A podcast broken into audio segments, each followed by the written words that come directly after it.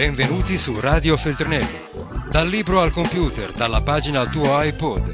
Scritture in volo, idee in volo.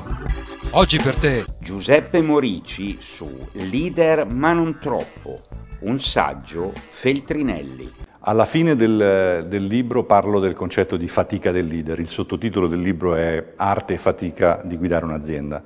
Eh, la fatica è un concetto che per chi ha la, la, mia età ha molto, e ha la memoria di generazioni diciamo, precedenti alla nostra, ha molto a che fare con la fatica fisica. La fatica eh, dei nonni era la fatica dei campi, la fatica dei genitori era la fatica delle fabbriche, la fatica delle mamme era la fatica domestica e il termine fatica quando si fa un lavoro d'ufficio eh, è un termine che si tende a usare con grande parsimonia, con un po' di vergogna. Ecco, nell'ultimo capitolo del libro io parlo molto di questo, cercando di legittimare il concetto di fatica anche per chi fa un mestiere eh, appunto d'ufficio.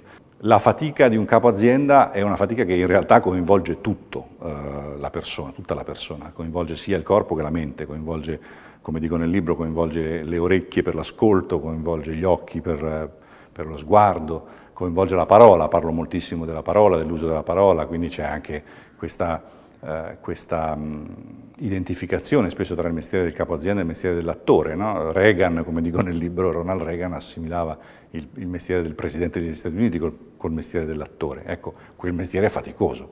Quindi ci sono tutte queste fatiche, poi c'è una grande fatica morale, una fatica psicologica di, di eh, gestire una complessità, eh, di tenere insieme una comunità. È un mestiere molto faticoso ben remunerato di solito, ma non per questo meno faticoso. In un passaggio del libro parlo molto del concetto di curve e di rettilinei a proposito del curriculum delle persone che si intervistano, no? quindi a proposito un della storia delle persone.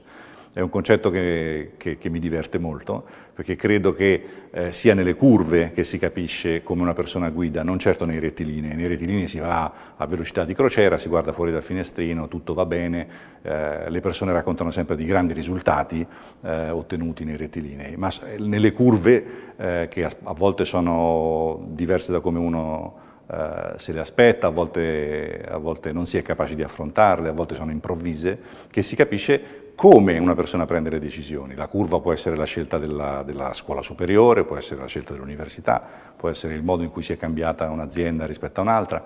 È lì che si capisce chi determina, de chi determina, le scelte e come le si determina, per cui quali sono i parametri che si valutano, quali sono i ragionamenti che si fanno, quanto peso si dà alle emozioni e quanto alla razionalità, quanto alle eredità e quanto alle ambizioni. Insomma, è lì che si capisce come uno prende le decisioni. Siccome spesso eh, quando si fa un'intervista di selezione si deve scegliere qualcuno che prenda delle decisioni nelle aziende, eh, insomma diventa, la curva diventa un concetto molto importante. Io nel libro definisco, tra le varie definizioni che do, la leadership come l'arte di scomparire, che può sembrare un po' un messaggio eh, un pochino sorprendente, perché credo che troppo spesso nel, nelle generazioni passate si sia identificato il leader come eh, un messia che occupa tutti gli spazi e che eh, ispira di sé e della sua personalità tutti eh, i gangli dell'azienda o del contesto in cui opera. Non è più il tempo di questi leader.